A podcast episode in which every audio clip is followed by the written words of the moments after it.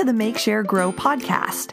I'm artist Julie Marriott, and I created this podcast to share behind the scenes stories of art, craft, and the creative process.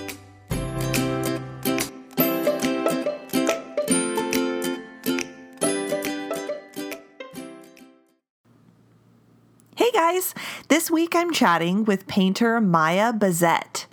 Mya creates beautiful abstract landscapes, many of which are inspired by the nature around her home in Bigfork, Montana. I love how expansive and atmospheric Mya's paintings are. Some of them are more moody and mysterious, and others are bursting with light and color. And her joy and enthusiasm for art and creativity are totally contagious. You will love listening to her share about her inspiration and art process. While you're listening, go check out her work so you can get a better picture of what we're talking about. You can find her on Instagram at Mya Bessette Art. It's spelled M Y A B E S S E T T E A R T. I know you're going to love hearing all about Mya's art, so let's go ahead and dive into our conversation. Hi, Mya. Thank you for coming onto the show with me. Thank you for having me. You're welcome. I'm excited to talk about your artwork and um, hear more about your process. Your abstract paintings are so beautiful, and you have a couple different um, styles of abstract or techniques and things that I'm excited to talk about and hear the details of. Um, before we get started hearing about your process, could you tell me a little bit about your creative story, how you started making art, and how kind of how you came to be making the work that you're making today? Yes, of course. Um, so, as a child, I was always just extremely creative, and somewhere along the line, and I think it was probably around that like junior high, awkward junior high age, I kind of just let it go, and it and it went away for a very long time. So I ended up working in the oil fields. So I kind of got my English major and decided, well, I've obviously got to go work in the oil fields now with that and just make a bunch of money. So I was up there for about 14 years, still hadn't picked up a paintbrush or anything like that. So when I got pregnant with my first child, um, we you can't have babies in the oil fields, turns out. So um, I came home and during nap times, I just decided I'm going to give it a shot. I'm going to see if there's anything still in there from those from that childhood creativity and it started out just horribly. I will never share it. None of those early paintings will ever be seen. But i just kept at it. And the more i did the the better i thought that those paintings were getting. So i started a little etsy shop. And i could seriously look back at that first etsy painting that i sold and just cringe but it sold. And it made me feel like okay there's there's a market for this. I'm just going to keep going. And never stopped. Second child, and I kept finding those nap times and those those little moments when I could just get away, find an hour, and just get my paints out and go for it. And it's just been absolutely divine ever since. That is so cool. Has it always been sort of uh, more on the abstract side, or what did you paint when you were first starting out?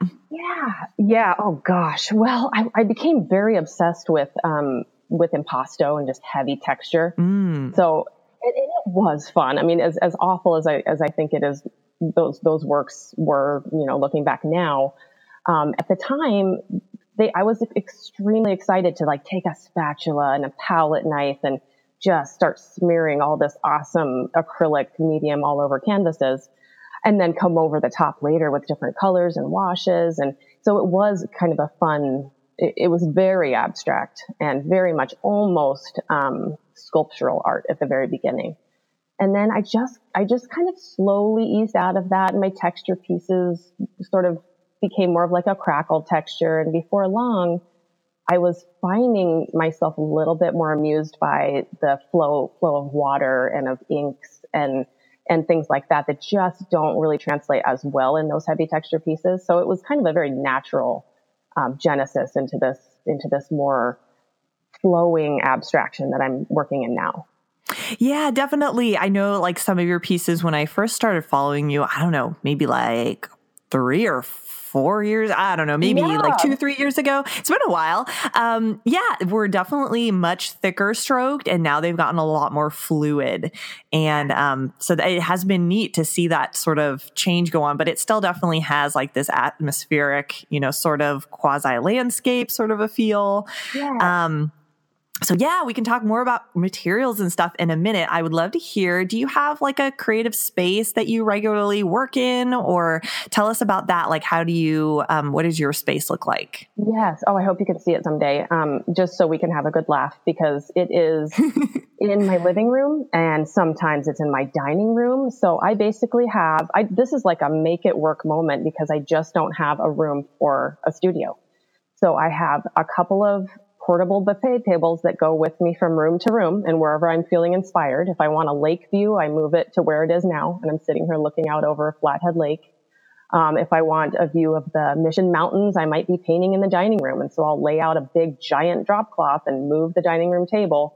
And my poor family just has to adapt to wherever my art center landed that day or that week or that month depending on what kind of a series I'm working on. Um, so yeah, it's a constantly transforming space. And my poor daughter, when we have friends over, she has to explain ahead of time that we're a family of artists. So don't expect it to look tidy because it's just never going to be.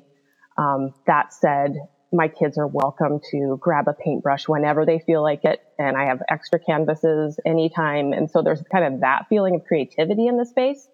But it, it by no means is the decorator's dreamland that I think I'd like to have someday. that sounds so cool though that you can like include your kids and they're old enough that they can sort of, you know, be how old are they? They can, that they can play uh, seven yeah. and eight. Yeah, that is awesome because yeah. my daughter still is at the point she's three, so she is a little bit dangerous to come wander in. Like she's pretty well behaved, but sometimes she'll just be like, "Hand me that brush and give me some right. red paint." It's like, oh. when they still kind of want to paint themselves more than they actually want to paint the canvas. Yes, right. that definitely happened just the other day. I remember. I really do. Yeah. So, okay. So that sounds really like when you're having to move around, does that make beginning to create harder for you because there's like some setup involved? It does. And I think you just nailed it. I think my dream is truly to have a space that is just mine and not as much for the setup as, as having to tear down, you know, having yeah. guests over and having to, you know, clean up my whole, my whole table situation and all of that. Um, yeah, it would be wonderful to just have that that space, that bright, light, airy space that is all mine. Um, and my living room is bright and airy. It just also has couches and TVs and kid stuff in it, you know. So in in the future, absolutely, my own my own private space would just be phenomenal. Um, but oh, for, awesome. for, now, yeah. I do use it as kind of a gallery space too. So all my paintings, as they you know as they dry, they go up on the walls, and it just it's a it's a happy place to be. That's really cool. Yeah, I, that is thumbs up to you for being able to still create with all of the different, you know, roadblocks and things that you have going on. Because that the mayhem and the chaos. Yeah, because that yes. is so good. That would stop a lot of people. So that's so great that you're like pushing through and still making and making it work for you. Thank you. Yes, always. Yeah. Okay. So I am curious. What uh, what are your sort of main art materials and tools and things that you are using in your paintings right now? Yes, I can just look around me right now. So one of the things that I'm completely obsessed with is my Catalyst wedge. Have you played with those yet? I haven't, but I've had a couple other guests who use that. So I kind of researched them um, and saw, you know, they're like those spatula sort of things. Yes. Yes. Kind of so like tell me about that. So yeah. this, it, it just makes, you can make the finest lines with the catalyst wedge, or you can move, uh, like I'm actually doing it now, you can move the inks around in such a subtle way. So, you know, so you're sort of manipulating the flow of ink or the flow of water without um, being as intentional as like a brush stroke would be and without leaving that uh, brush stroke look. So it's really, it's really like a big bendy palette knife for me. And I just have the most fun playing with it. So that's, that's definitely one of my go-tos. I always keep that handy. Um, and now I've moved away from just like the more hard palette knives and I'm just kind of playing with some larger brushes. Um, I definitely have this obsession with acrylic inks. Once I found acrylic inks, it, it was kind of a game changer for me because I've always loved that watercolory look but I wasn't accomplishing it by, you know, kind of getting those heavy body acrylics and, and adding a lot of water. These inks are so um, concentrated and um, they're just they're absolutely a dream. So, I mean, I'm sure you've seen it on my Instagram feed where I kind of post those time lapse videos of how that ink moves. Yes. oh, it's just, and, and that's what kind of is my passion right now is, is try basically trying to control that chaos of, of water drips and, and kind of if I want it to be a canal or if I want it to be a, you know, a, a distant landscape or distant horizon, kind of getting the, the inks to do what I want them to do. And then when they're not, and when they're just, you know, when I'm getting frustrated, I might grab some heavy body white and, st- and basically make a dam, you know. So mm-hmm. you, you kind of get the idea mm-hmm. where I'm mm-hmm. mixing mixing things that I don't know if they're supposed to be mixed, but they sure are fun. So I'm not going to stop, you know. Oh, that's so cool. Okay, so explain a little bit for people who haven't seen, like, what is your process with the acrylic inks? Yeah. How does how do you put them onto the canvas? Yeah. How do you even apply them? There are so many different ways. So, um, it, I tried several things, and one thing that seems to really work for me is similar to a watercolor process where it's wet on wet. So I actually will wet the canvas in a way that I think I want the water and the inks to go. Um, and then I will drip the ink directly onto the canvas and let it kind of sprawl out in that water puddle. Um, that's one way that I can play with the inks without committing because once once that ink hits the canvas, a dry canvas, chances are it'll it'll kind of stay that way, um, and I may not get the effect that I want.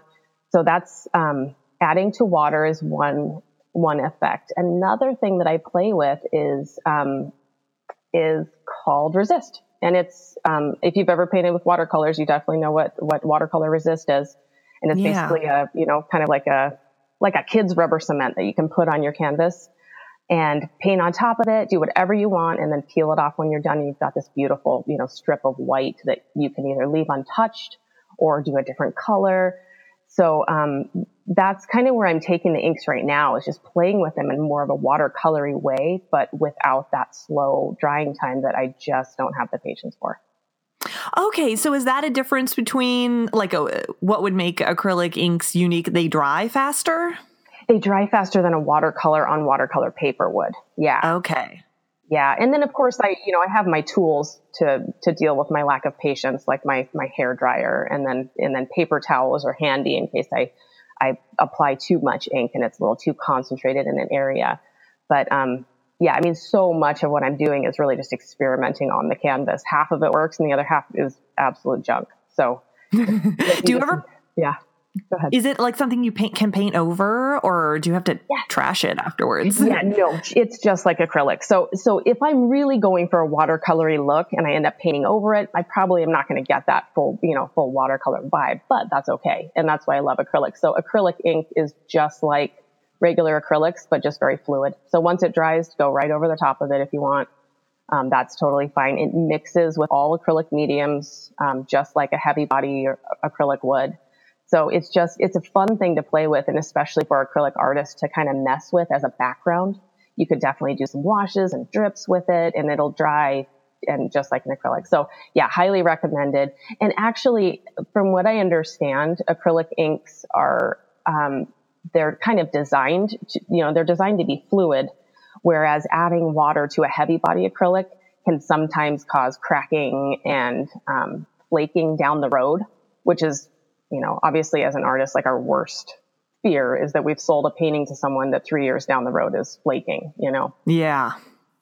Oh, that's so fascinating. Okay, this is so new to me because I didn't even know that acrylic inks existed. I've heard of like inks and even like watercolor ink where it's like super concentrated watercolor. So that is yeah. fantastic.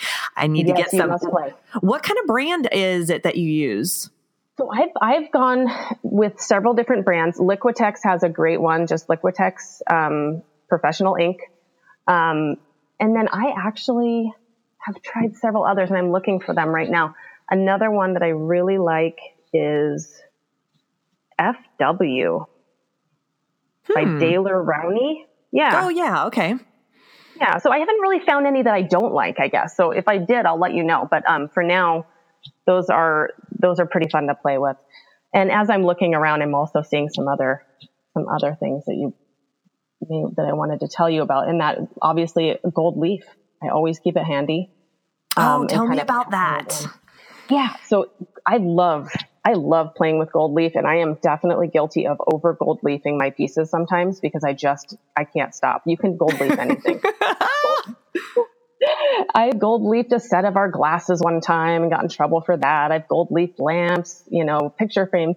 Basically, any anyone who can apply some glue and put a very thin sheet of gold leaf on something can can play with gold leaf in their paintings. So I'll, you know, you've seen my horizon lines might have a little a little sliver of gold leaf in them. Um, I just it it pairs extremely well with acrylics. You can paint over the top of it. You can apply it over the top of an existing painting. So it's just something that I just like to pepper in every once in a while in a collection. Oh, that's beautiful. I know. I love, I love um, that little shimmer you have on the horizon sometimes, and just like the little flecks of it, because like a little goes a long way. And I could totally see myself like overdoing it, and so it's because it sounds so much fun. it is an absolute kick, and I use I use um, composition gold leaf, which is not twenty four karat, so I don't have that fear of like you know just just wasting all kinds of money if it doesn't work out. And it still has that beautiful reflective effect um, without having to be the 24 karat. So highly recommend it. Um, gold leaf and, and like you said, just a little bit goes a long way. And I really had to learn that along, along the line and, and trying to sell pieces that just weren't selling because half the darn painting was covered in gold, you know? so yeah, That's too funny. Yeah. Okay. So you have your like acrylic pieces or the the um the fluid pieces that you're doing now and then i know you have i i i'm seeing some other pieces that um have the gold leaf that look a little bit more opaque like they're more the thicker acrylics um are you still doing those or is that um part of Definitely. your your work that you're still doing? They they're beautiful yeah. like clouds. Yes, and of course I'm obsessed with clouds. I think if you well you've been to Montana, so you know yeah. that I mean the skies here are just you know how can you not paint dramatic clouds often? So I'm I'm uh, always revisiting the those heavy kind of um, heavy paint landscapes. Um, they're just so calming to me. So I don't think those will ever go away for me. Um, the, the look may or may not change a little bit uh, along the line. But yeah, I do. I'll, I'll stay on a, a, vein for a while, you know, and right now I'm just really into these very fluid, almost watercolory looking pieces. And then, you know, I just, I swear my attention span is about, uh, about a month to two months with any particular look. And then I've got to try something new. You know, I went through a, oh gosh, alcohol inks phase. And then I'll probably come back to that too. Um, but yeah, kind of always bouncing around and keeping it fresh and new. And then trying to always have that, that vein, that, that thing that, that kind of makes my art mine, which is that more kind of ethereal, um, like you said, atmospheric look where there's some white involved and there's some lightness to it. Um, it doesn't feel heavy or, or um, moody. Yeah, for sure. And they all feel like grounded in the landscape one way or another. Even if there are like really abstract, there still feels like there's, you know, something nature based going on in your paintings. Yes, absolutely. And I, you know, it's so, I, I grew up in Alaska, right on the Pacific Ocean. So I had the benefit of having all of these memories along the shores of the Pacific. And then here I am in uh, Bigfork, Montana, which is just, you know, full of vistas of the Rocky Mountains and lakes and, and these beautiful pastures. And so, yeah, that is definitely my inspiration is, is the landscape all, all along. Um, from time to time, I've, I've tried to, to do like more forest, um, you know, trees and things like that. And I just haven't had as much, much success with that as I have with these big, wide open landscapes. And so I just kind of, I think that that's, that's more my style and my vibe. Um, but yeah, I mean, who knows? I, I would, I would try anything. If, if, if the inspiration strikes, I'd, I'd kind of go anywhere with it. But for now, I just, I really do love focusing on those far off horizon lines and those big, you know, dramatic cloudscapes. Yeah, I love those. They're so, um, like you said, wide open and they definitely like speak of like just really, really open vistas, which I love. Yeah. They're beautiful. What are you thinking about when you start a piece? Do you do you have a picture in your mind of how you want it to go? I know with the the um the inks, it doesn't sound like you have a lot of control at the beginning there. Which is part of the beauty of it. I uh, no, I think I do. I think I I try to have a bit of vision. Um, and certainly with like a, you know, obviously a color palette in mind um, maybe how I'd like that that horizon line to look. Is it going to be kind of curved, or is it going to be, you know, am I trying for some perspective in this piece?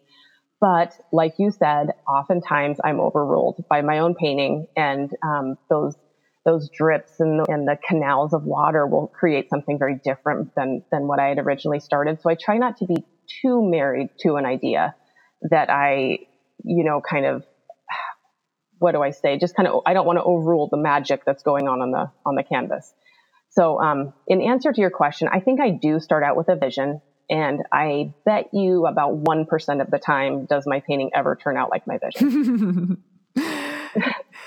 that is really cool, though. Like, I love how you said there's like, you know, the you don't want to overrule the magic that's in the painting. Like that's such a beautiful way of thinking of it instead of wanting to, you know, control, control, control. Because I feel like I kind of err on the side of over control sometimes. Right, and I'm like trying it. to think of, you know, how can I put more chance into this or not even chance, but like experimentation, you know, or something like that. So that's a really cool yes. way of thinking about it. It's true though, but that's been a process as well because I, I am a, a, bit of a control freak in, in my own right. Um, and I think that over time I've allowed, I've allowed a little bit more um, freedom on the canvas. Um, but there were times, Julie, when I would paint over a canvas. Uh, there was one that I had five paint overs, complete and total paint overs, because it wasn't doing what I wanted. Um, and then talk about a tortured end result. You know, it didn't look inspired. It looked very forced, mm-hmm. you know? So yeah, you have, it's like I have to have those throwaway pieces and just know that, okay, you know, I gave it all I had. This is never going to do what I want it to do. Um, start over, blank canvas. Mm, you know? Yeah, that's hard to give up on that. it, it, is, it is, especially as an acrylic artist, right? Because we know we can paint over the top, but there comes a point when you've put too much paint on a canvas and you just have to walk away. Yeah. Yeah. Okay. So I'm looking at some of your um the small like little landscapes that have the gold leaf um, and i'm like seeing lots and lots of layers. So not that i'm thinking you're painting over these necessarily but they have right. so many beautiful sort of washes and layers and some things like the ones that have green um, some green landscape with the sky up in there. Um, yeah. are you doing like really thin layers of the regular like heavy body acrylic paint or how do you get so much like texture and sort of layering in those? Yeah totally good question. I, I those do have multiple layers and, and that's pretty intentional. Um, so usually like i said I, I, try to start with some sort of a wash with the with the inks. Um, and and that's that's where i'm kind of finding out what kind of landscape this is going to be. And and then from there yeah i might grab my catalyst tool and add a little bit of, of heavy body and um, and try to kind of manipulate the the foreground into something, or I might just be playing with the clouds. But um, but yeah, in answer to your question, especially with my minis, I do quite a bit of he- heavier texture on those, um, and that's really just that formation of the clouds. I, I've I've seen watercolor artists, for example, who can get some some depth with a single layer of watercolors. I am not that artist. I have to I have to play with those clouds many times, come back for many sessions on each of those little minis and to kind of tweak the clouds until they're doing what I want them to do.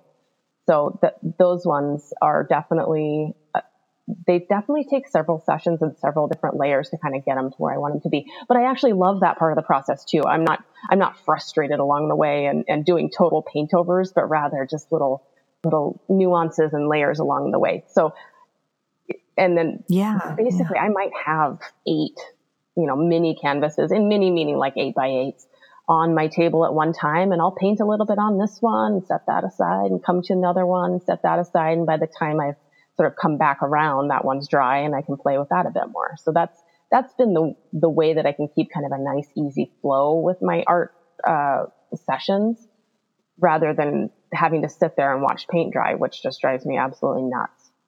Oh, for sure. Yeah. Yes. I love having multiple minis going at the same time because then you they kind of come out feeling cohesive, but each yeah. one is different because you kind of pay attention to each one individually, but you kind of can like spread the same color around on different ones.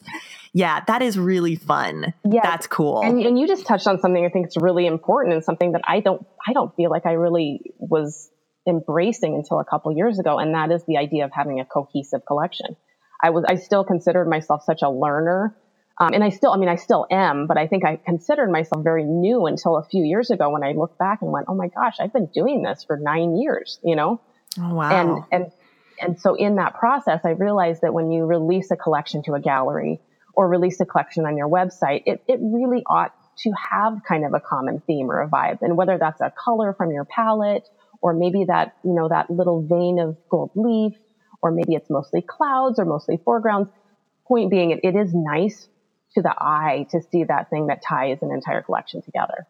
Yeah, I love that. And I think it's a it definitely is a way like creating a series of work is a way of working out, you know, sort of an idea in a, you know, multiple slightly varied ways, but you're kind of focusing in on something that, you know, is unifying them all and you're kind of like spending some time with that idea for a while, which is Absolutely. really fun. Yeah. That's cool. Absolutely. Okay, so I am curious about what in your creative process, like what part of your process is the most fun for you? Where do you just sort of lose yourself self the most in? Oh yeah, um, this is it's easy because it's always at the very beginning. So, and as a mom, I think you'll get this part where you somehow manage to eke out enough time to to paint and, and you're, you're guaranteed a certain amount of time. So when I have that and I've got all of my paint set out and I've got my canvases prepped and ready, I love that very beginning when I'm just diving into that painting because there's probably an idea that I've been thinking about for days and knowing that I wouldn't get to it till this particular, you know, moment in time when the kids were going to be at school or when I wasn't, you know, doing my other job, my day job. Um, mm-hmm. Um, so yeah, it's that, it's that initial diving in and applying that those first few drops of ink or, or that those first few brush strokes and kind of mapping out that new piece. Um, and also, you know, kind of what you and I already touched on, which is letting that piece kind of reveal what it's going to be. Um, and that, I mean, it gives me kind of a rush um, every time that I that I kind of dive right in. So it's the, it's that very beginning part of the process when I have I have saved up so much creative energy and so many ideas, and it, and I just can't wait to get to the studio and then I just let loose. And I don't even play music in the beginning because I'm embracing that silence so completely that I just I just kind of sink into that that quiet. It's it's delightful. Mm, that sounds so awesome. Yeah, I feel like that is really similar amongst a, a, bunch of the artists that I've spoken to for the podcast. That the beginning is always sort of the place you can let go the most because it's the most like wide open of possibilities. And yeah. then as you move through the piece, it kind of becomes your like range of possibilities narrows and narrows and narrows until it's like, okay, we just need to like do the finishing touches and you have to be more meticulous about it. You do, you do, especially if you've fallen in love with some nuances of the piece because I mean, how terrible to overwork something or to, you know, yeah. or to ruin that, that one magical little special thing about that painting. So yes, you're absolutely right. I think that it is that freedom that we all seek anyway. It's just that, you know, just free to, free to roam, free to experiment and just play. Um, yeah, I, am not surprised that it's, that it's the favorite of many other artists as well. That's awesome. Yeah. So, um, when you're working on your pieces, like what are you thinking about? Do you have um, inspiration of some sort or a way that you gather ideas? Um, tell me about that a little bit. Like, do you get color swatches or photos or yeah. how does that work? Yeah, it's, it's, I wish I could just have like this one answer for this, but I, first of all, the place I live is, is pretty amazing. So I, I could easily just be driving to town in a place called Kalispell uh, across the top of the lake, look to my left and go, Oh my gosh, the way that the sun is just barely peeking over those clouds. And there's, uh, you know, the mountains are kind of misty in the background. I mean, I, those moments happen all the time. And so those are like kind of mental snapshots that remind me, okay, I want to, I got to try to replicate something like that. I've got to put that out on canvas. Um, so definitely happens almost daily um, in that in that sense. But other times it is a, it is a photograph. Um, I did an entire series last summer that was based on a photo that a tourist had taken um, in the off season on the Ring Road in Iceland, and it was just a striking uh, landscape. And it just took the breath right out of my lungs. And I just knew I had to paint. And I set up my little, it was a dining room studio that time for an entire month, um, including my, I had my little, uh, oh gosh, my photography bulbs, you know, the umbrella bulbs, so I could paint at night. Oh, because yeah. I just, I really wanted that early morning light this tourist had captured. I wanted to be painting in the early morning, which I'm usually not that kooky, but it just felt, it just felt kind of right. So I, I was getting up early before the kids were out of bed and running out there. And this, I mean, I've never had a series go so smoothly and, and to the point where I just didn't want to stop. I knew that the gallery could only handle so many of my pieces. So I kind of, you know, eventually let it, let it die out. But it was this entire like icy, uh, you know, landscape collection. So yeah, so, so it could be anything from a photograph to something I see driving around to some weird combination of colors that I just see out and about. I mean, I don't even know. Um, I can't even think of an example off the top of my head, but, um, it is definitely just keeping my eyes open right here where I live that seems to provide ample inspiration. Oh, that's so cool. I love that. And I feel like um like you're inspiring me to look more carefully around where I live. And it's like, I live in San Diego. There's like definitely color, but we're definitely in the desert. So we're not having like beautiful, right. fantastic, like green vistas and stuff like that. But I, I think my lucky stars all the time because it is so dramatic. You know, here we are, mm-hmm. you know, the Mission Mountains on one side. Um, it's this little artistic hamlet. We've got rivers, we've got the lakes, you know. So while, while we're pretty rural and we don't have access to some of the cool stuff that other people do, um, we certainly do have uh, the great outdoors, and it's it's delightful for a landscape artist to live in a place like this. That said, I think you could pick me up and plop me anywhere, and I would still have all these images. You know, I just just having mm-hmm. been here, um, and and and just traveling. So yeah, it's it's uh, pretty amazing to get to be in a place like this. Oh, that's so fantastic. So I um I love hearing how different artists view the subject of their creative voice. Um, do you have any thoughts on how like you've developed or um, or honed the, your creative voice and how you kind of have come to a place where like your work definitely you know has sort of a common look to it, although there is a lot of variety. Right. Do you have any thoughts on that that you could share? Yeah, oh, definitely. Um, yeah, because I think it's a struggle for anyone who's just picking up a paintbrush for the first time, um, especially people who are self-taught, who, who aren't kind of nurtured by by trying all these mediums in school. Let's say. Um, for me, it was just it had to be time. It just had to be it had to be a million paintings that I absolutely couldn't stand and one that I could and, and finding out why. So um, I think that basically eventually through through painting and trying and and sort of looking at a piece and saying oh it's almost what i meant. Almost you know? I got to the point where i could step back from a painting and say that's it. That's that's what i meant to say right there. Now i wouldn't say that still happens all the time. I think that probably the majority of my pieces are really really close to what i meant to say but every once in a while um, and more often now than not, uh, I'm finding that that I can connect with that piece, like that that I really feel like I'm I'm expressing what I meant to. So basically, the short answer is really just to keep painting every day, and I think your style emerges. I think it just comes out of nowhere. It's hard to tell someone that who's just starting out and really wants to do this for a living. Um, but heck, start selling, you know, and I know you don't want to go too much into selling, but, but try, try to sell some works, you know, try to do a farmer's market or whatever. And over time, I think you'll, that people will see that, you know, your own particular style coming out. So yeah, it's, it's such a process, isn't it? That, that finding who you are mm-hmm. and, and what you want to say. Yeah. And I think definitely like what you said about like stepping back and really looking and analyzing, I think has helped me the most of like, instead of just forging on ahead and continuing, like, yes, keep making, but like yeah. take the time to really look and see like where you missed the mark, where you wish you would have been different, and like intentionally trying, you know, to be different Yeah. as you move forward or to like work on those specific areas.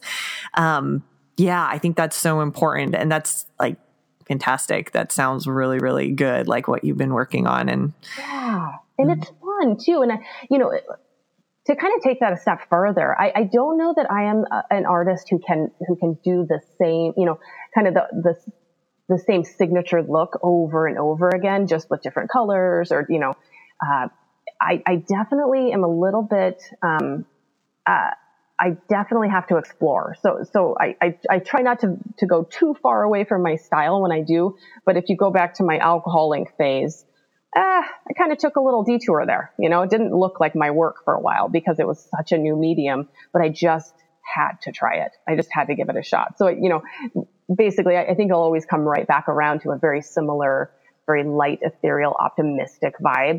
Um, but I don't think it's such a bad thing either to take a mini detour from time to time and try something that's maybe not as much you, just to see, just try it on for size. Yeah. Yeah. And that definitely like you have to keep things fresh for yourself or else it will just get stale and you won't even be wanting to make the work anymore. Like I love following artists and seeing the different things that they try. So I think in a lot of ways like that keeps keeps the people who are watching your art really interested and curious about what you're working on. Yes. Oh, definitely. I think, yeah. And, and if, and if I'm conveying that, that passion and excitement, that, that chi- almost childlike, um, excitement, then I, you know, I think I'm doing, I'm doing my job just to kind of, to share. And I, I hope, I really hope that other artists, you know, try some of the, some of the goofball things that I try. Um, and, you know, whether or not they're successful, it's still just fun to play. There's a kid in all of us that just wants to get messy.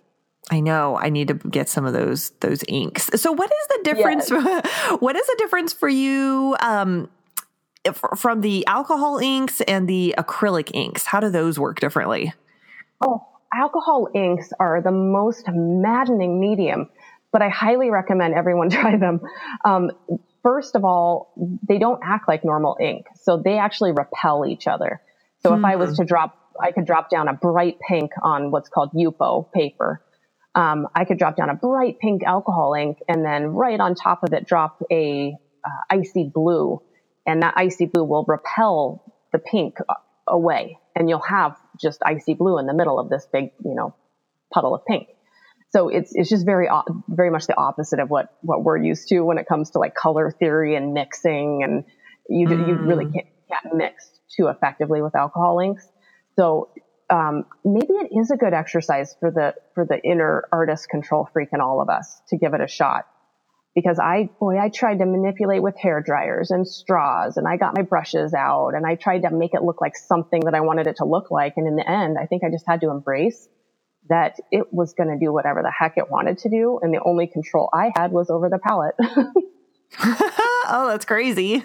yes, but super fun. And kids absolutely love alcohol inks. So I've done a few classes for, for kiddos and I will continue to always do alcohol inks for kids because it just is such, such freedom for them to just get to play. And if you don't like something, you can drop a new color on top of it and it'll repel what you just did. So it's just, it's interesting and definitely worth trying. Um, I don't, I don't know that it'll be my medium of choice, uh, in the future, but definitely something that helps me loosen up. Hmm, that's so fascinating. Okay, what brand of alcohol inks do you use? Do you know off the top of your head? yeah, is it? T- I want to say it's Tim Holtz, or is it Tom? No, it's Tim Holtz. Um, Adder- Okay. Adirondack. Okay, cool. We'll add all your material things to the show notes so everybody can find links for those. Perfect. Yes. Um, and those Awesome. are available I know. most I- craft stores too. If you ever just wanted to give it a shot, they're not crazy expensive, so you could grab a, a little handful of them and, and try. But make sure you have Yupo paper. Okay, so you need like the specific um, surface for them. Okay, great to know. Thank you. bet. So I know we kind of touched on this a little bit um, about like how you get ideas for a new series or something like that. But like, what what do you think fundamentally like keeps you really interested in your work and like finding new avenues to pursue? that is, you know, and I feel like this is where Instagram comes in for me. Um, this is where I found out about things like acrylic ink, or I found out about these different mediums. So generally, when I get that, just you know, that fire, that passion, it's probably because I found something new to play with. Like I'm just such a such a little kid about it. but um, you know, with uh, with my catalyst um, wedge, I just happened to see in the craft store one day and just wondered, and then you know, an entire series was born out of it, and I haven't put it down since. Um, so I want to say that them that mediums and, and, finding a new medium might be that thing that that brings a little fire. Um, one other thing that I might say would, kind of keeps me coming back for more and gets me really excited would be just you know a different perspective, a different take on a landscape. You know, if I've if I've been doing landscapes and really focusing on clouds for you know many months, um, and I kind of have come to the end of that particular body of work, um, I might just get really excited about this idea of, hey, you know, maybe I want to, I'd like to try rivers. Well, why don't I do some rivers? And then, and then boom, I'm off and running again. You know, so it just, it could be the slightest little concept that then I've, then I've got to explore. And then I'm really looking at my own landscape, wondering, you know, okay, what, what how do rivers act? How, do, how does water act? Um, I've never really stopped to think about, you know, what, what does a wave really do? Or what does it look like? Where's, where are the shadows and, and how does light play on, on water? Um, so then that's my new project is researching how that might look, um, how other, you know, artists have interpreted it and, and, and just kind of going from there. So I know I'm a little bit all over the map with this answer, but I think the answer is just, you know, kind of taking in my environment and finding one little aspect that I just hadn't thought to, to play with before. Um, yeah. Yeah. yeah I, I, love that. And I love fun. the idea of like trying new mediums and trying to like fit them in somehow to like what you're doing already. Um, I am getting to the point where I think I need to like incorporate something new into my process. And I've been thinking about like oil pastels. Like I love seeing paintings that sort of have a drawing element to them too. So I'm like kind of pondering in my mind, like before I take the leap and go buy something, like, how would do this? but maybe I just need to go get them. I know. And I, I, think, you know, like it kind of bringing in what you just talked about, that kind of sketchy element, bringing in some sketch. Mm-hmm. I, I have, I've tried it and it still is completely intriguing to me.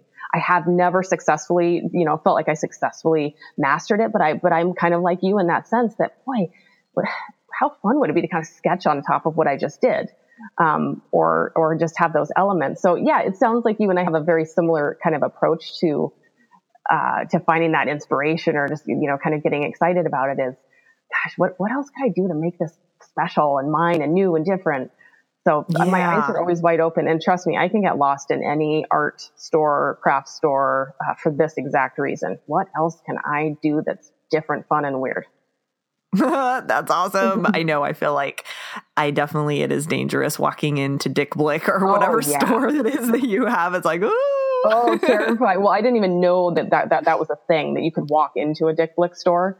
Um, someone, oh, I, it's not funny. It's like it's it's online. It's a catalog because I live in the middle of nowhere.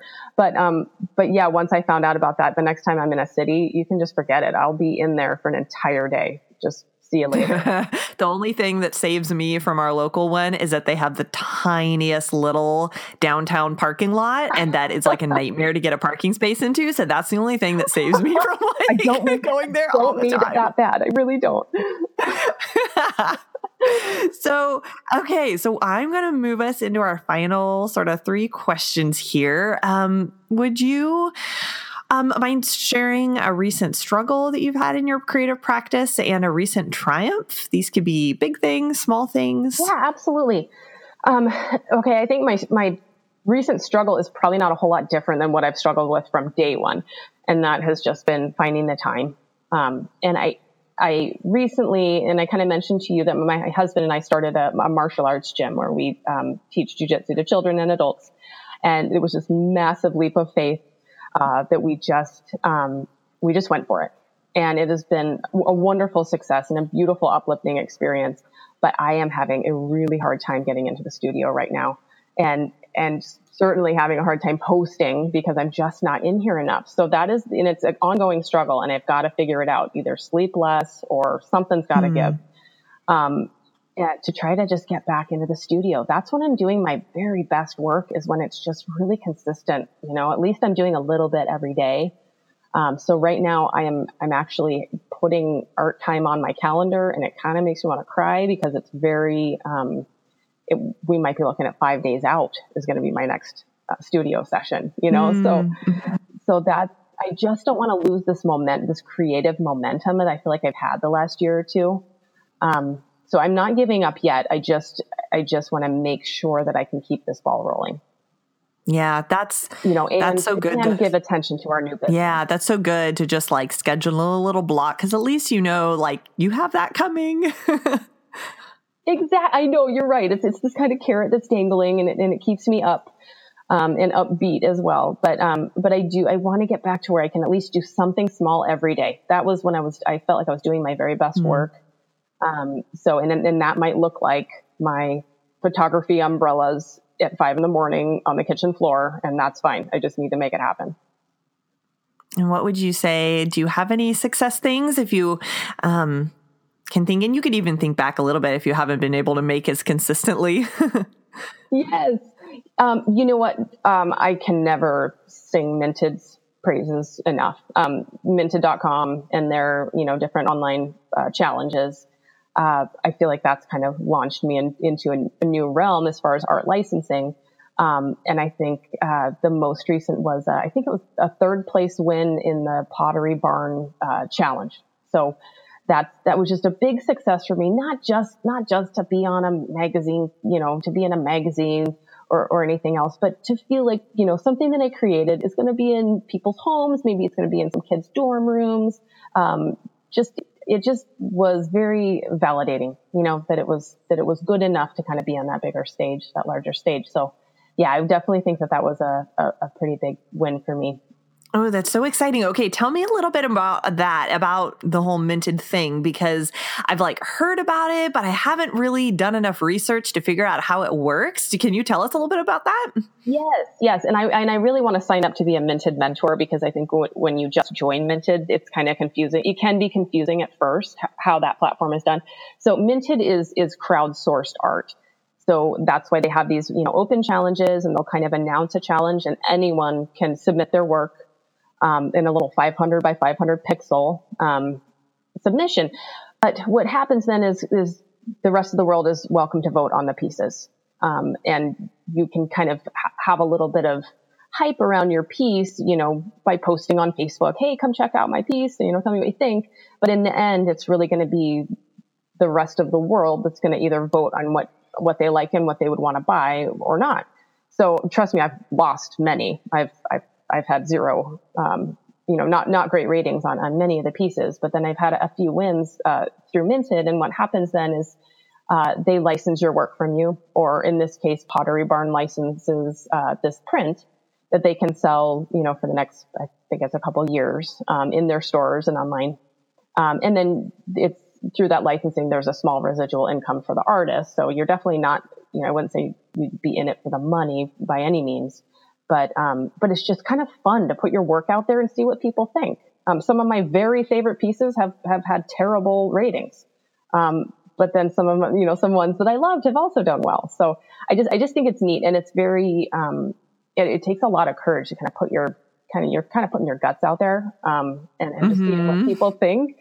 Uh, obviously, when it's a positive result, it, it does it does feel pretty good and and I can do it all from the comfort of my home. I don't have to be sitting out there being judged in a in sort of an open forum. Uh, so yeah, it's I highly recommend it for anybody who's who's creating some you know pretty modern. I, I use the word modern, just contemporary art. Who would like mm-hmm. to see what the licensing world is about?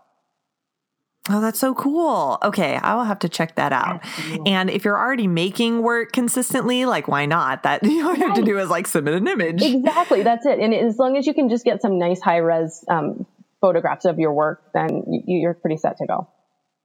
That's awesome. And okay, one other thing that I'm curious about is you mentioned being um, working with a gallery. Is that um, local to you, like in town, or um, yes? Can you tell us a little bit about that? I've had a couple other guests who have done stuff with galleries, and I'm always really curious to hear like how your experience has gone and Absolutely. how you made that connection. Absolutely, yes. Um, so the gallery, my I call, I call it my home gallery, is Persimmon Gallery here in Bigfork, and they just I feel like they gave me my start. It was many years ago when I was still kind of in that you know mom mom at home wasn't really getting out a whole lot mode, and I just walked in there with a few pieces one day, and they said yes So they have been my home gallery ever since. Um, I do shows there from time to time. Um, and it's just this wonderful um, community of women um, who just support each other. And um, yeah, so so the gallery world for me is more is just a way to kind of get my name out there, get my work out there, and just kind of be part of the community. Um, you know, obviously you have you have to be prepared to pay a commission. You know, there's a there's a commission involved with any kind of gallery work, but it's also another way for me to do really some of my larger pieces where I, I don't have to worry about the the shipping costs, which can usually cost more than the painting mm. itself. So I can go pretty big in gallery uh, work, and then you know just yeah, just kind of connecting with the community. Um, the other the collection that I was telling you about was for a gallery in a, a neighboring town called Whitefish um, and that was just another, a gallery who had heard from me from Persimmon Gallery. So just kind of sharing the love and, and doing some shows up in that neck of the woods as well. Um, but yeah, and I, I recommend it for, for anybody who just, you know, is selling their work online and just wants to make that little bit of a connection with their audience. Um, it's not for everybody, but certainly I just think it's worth a shot if you have a smaller, you know, hometown gallery just to kind of start there. Oh, that's awesome.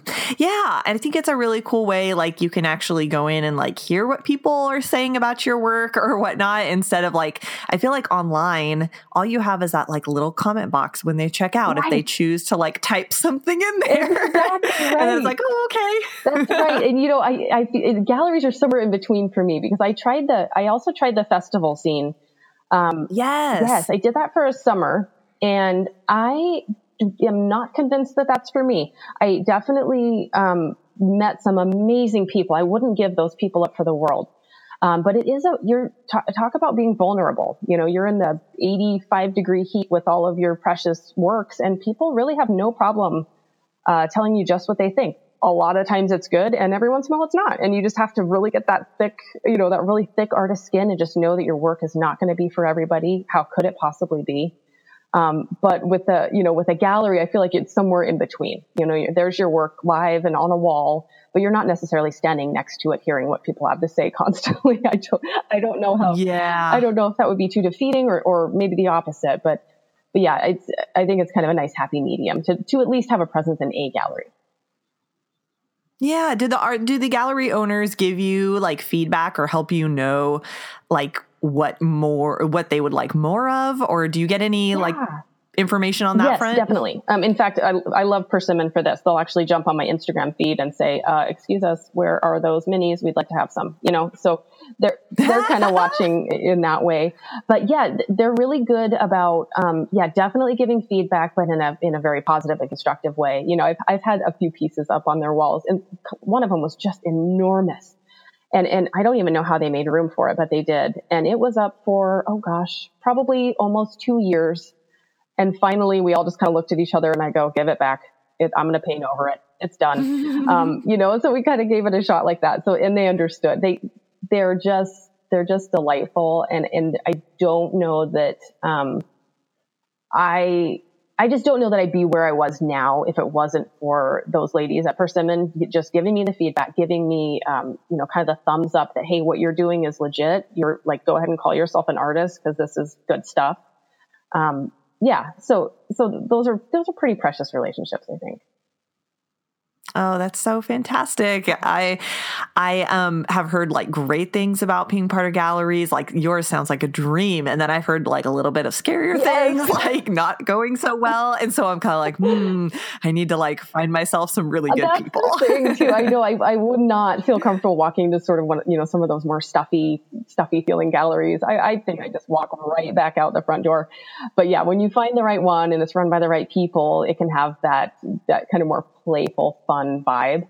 And uh, this particular gallery is owned by by the artists themselves. I mean, their their work is in there as well, and they're experimenting and being playful.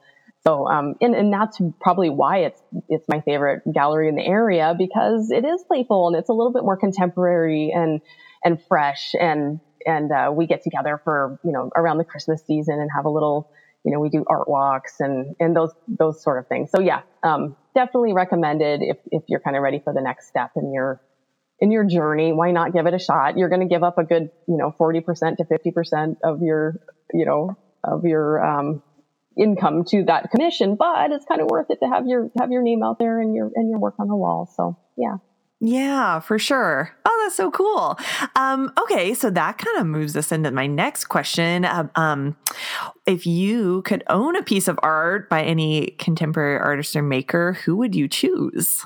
Oh, I love this question because how do you choose? There's so much good stuff out there. Um, well, you could always give me like a couple because this is more of just a reason to get some like new artist leads. yes, totally. Okay. Um, one that I loved from the moment I saw her work. Um, her name is Gretchen Worson. Have you heard of Toddy Pond Designs? Mm-mm. Check her out. It is very abstract and very fun. Um, she has got such a way with like creating these little puddles of abstraction and what you and I just talked about, kind of bringing in that that drawing and sketching element into her paintings. And the, what I really dig about her is that she actually she's right-handed in real life, and but what she paints and draws with her left hand. What? Um, I know. Check her out. So, and I think her Instagram handle is Toddy Pond. I believe it's Toddy Pond Designs. Okay, um, and cool. it's T O D D Y. Um, she is phenomenal. She creates these little worlds within inside of worlds on on her canvas. So I just I can get lost in her in her work. Ooh, that sounds fantastic. Okay, I will link to her too in the show notes. That's so cool. Um. I love finding out about new artists and getting. I, I, feel like actually the number of abstract artists I follow is like growing and growing. I used to follow like only people who painted flowers like me. oh now yes, I'm, like, of course, I get it. branching out because I think we kind of start by following people who like inspire us to do what we're doing, and then once yes. you kind of get more confident in what you're doing, you're like, okay, like I'll go look at some other people. that is such a good. That's exactly right. I think I think at the beginning, I, th- I probably followed a ton of landscape artists, and now they've sort of found my own voice now I'm, I'm more drawn to these people who do something so very different from anything I've done or will ever do um, mm-hmm. just because I'm like, oh my gosh, look what she's doing, and where did she come up with this stuff? And yeah, I think that's a an absolute blast. I, uh, you know, I'm going to throw out another one who, and she she's a, a, bigger name. She's in sort of, um, I think Gregg Irby Gallery maybe, and Art and Light Gallery, but it's Eva Magill-Oliver, and she's been playing a lot with um, collage um, in her works and kind of almost 3D looking collage, but her use of uh, she creates these amazing botanicals. Her use of color has always knocked me out, but now that she's doing all this fun collage stuff, I'm just I'm pretty captivated by that. So. Ooh, I think I just started following her. Yes, I recognize like what you're saying about like the chunky sort of collage, which yes. is so fun. It is so fun. It's super fresh, and I I could absolutely I would just fill a gallery wall with her work if I could. So yeah, she's she's a really a really neat one. And finally, I just will throw one more because I think she's absolutely delightful. Um, she's an artist that I met through Minted. Um, her name is Karen Kardowski, and she is a photographer, and she does a lot of design and plays with Photoshop, I believe. Um, but then she's also doing some cool sketches on top of her photographs. So she's doing some really beautiful, very elegant and ethereal work.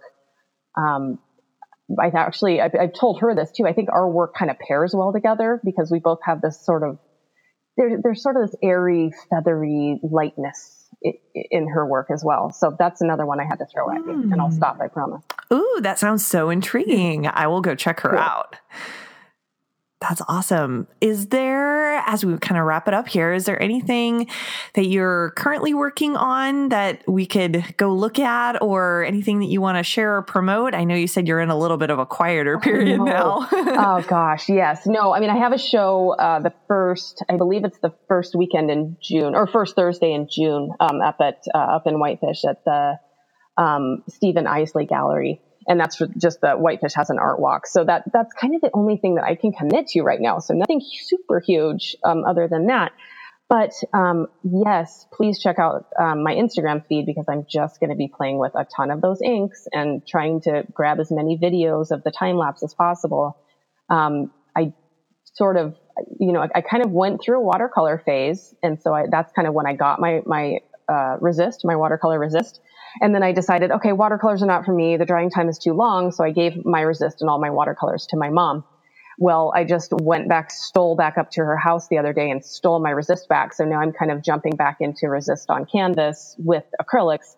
So I think that's going to be the vibe of this next collection. Very watery, very um, kind of hinting at some faraway, distant shores. Um, and I'm going to kind of go with this vibe for a little while because I'm enjoying, I'm enjoying that quite a bit.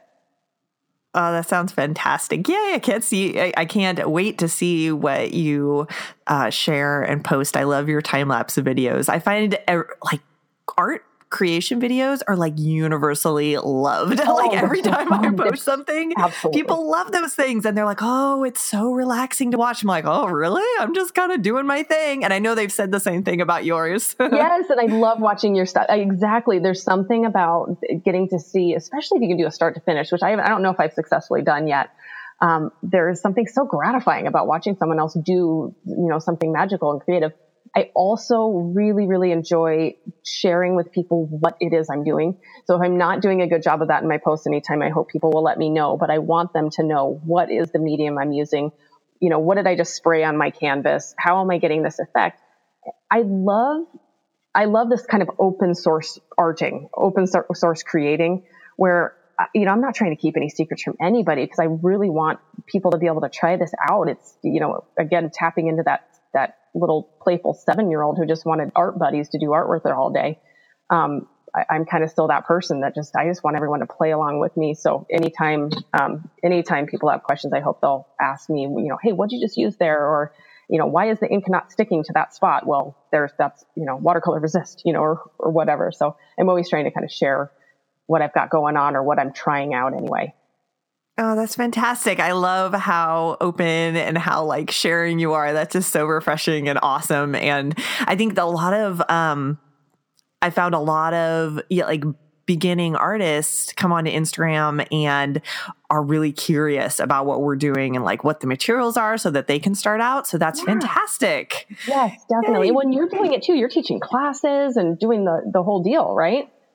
Yeah, I am teaching workshops, and someday I've been getting lots and lots of requests for um like an online class of some sort so that I'm like mulling that around in my mind. But I know like what how we said before we started recording like too mm. many projects like we want to take on way too many things that are, are realistic. for, for a webinar um you know do when are you going to do a webinar? And I'm thinking oh, I, I don't even know how in the oh, world gosh. to do a webinar. I can I how about a YouTube video? Anybody good for that? Let's just do that. Oh yeah, totally do that. Start small. I found exactly. like I have started doing videos for my newsletter, like just short um you know th- videos of me painting that are specifically for my newsletter subscribers and even that has been like really helping me hone like my workflow for like doing video and all of that stuff so even coming up with some little regular way of working on a skill will like help you get better over time. Absolutely. Oh my gosh, I could not agree more. Just getting in there and getting dirty. Yes. Uh, well, Mya, thank you so much for coming on the show. It's been such a pleasure hearing about your process and your art and your joy of creating. I just love it. And I'm so excited that we finally got to talk in real life instead of on Instagram. exactly right. Oh, it's my pleasure. Thank you so much for giving me that opportunity. And I just can't wait to hear the podcast this season. I'm looking forward to it. Thank you again, Mya, for sharing with us today. Mya's website and all of the art materials, resources, and artists we mention on the episode are linked in the show notes at juliemarriottart.com slash podcast. Thank you so much for listening today, you guys. If you have been enjoying the show, would you please take a minute to leave a rating and review on iTunes? It's really easy if within the iTunes app you just scroll down my podcast feed till you find the big rate and review button and leave a quick review and rating. That really helps other people be able to find it more easily in the search. Also, do you have any other artists and creative friends who might enjoy the show? I would love if you would share it with them by word of mouth or um, sharing an episode with them directly or even just tagging them on one of my podcast posts on Instagram. Um, I would just really love to reach as many fellow creatives as possible and encourage and inspire them through what we're sharing here. So until next time, guys, I hope you'll continue in your own unique way to make, share, and grow. Thanks for listening to Make, Share, Grow. You can keep up with the podcast and my artwork on my website, juliemarriottart.com, and on Instagram at juliemarriottart.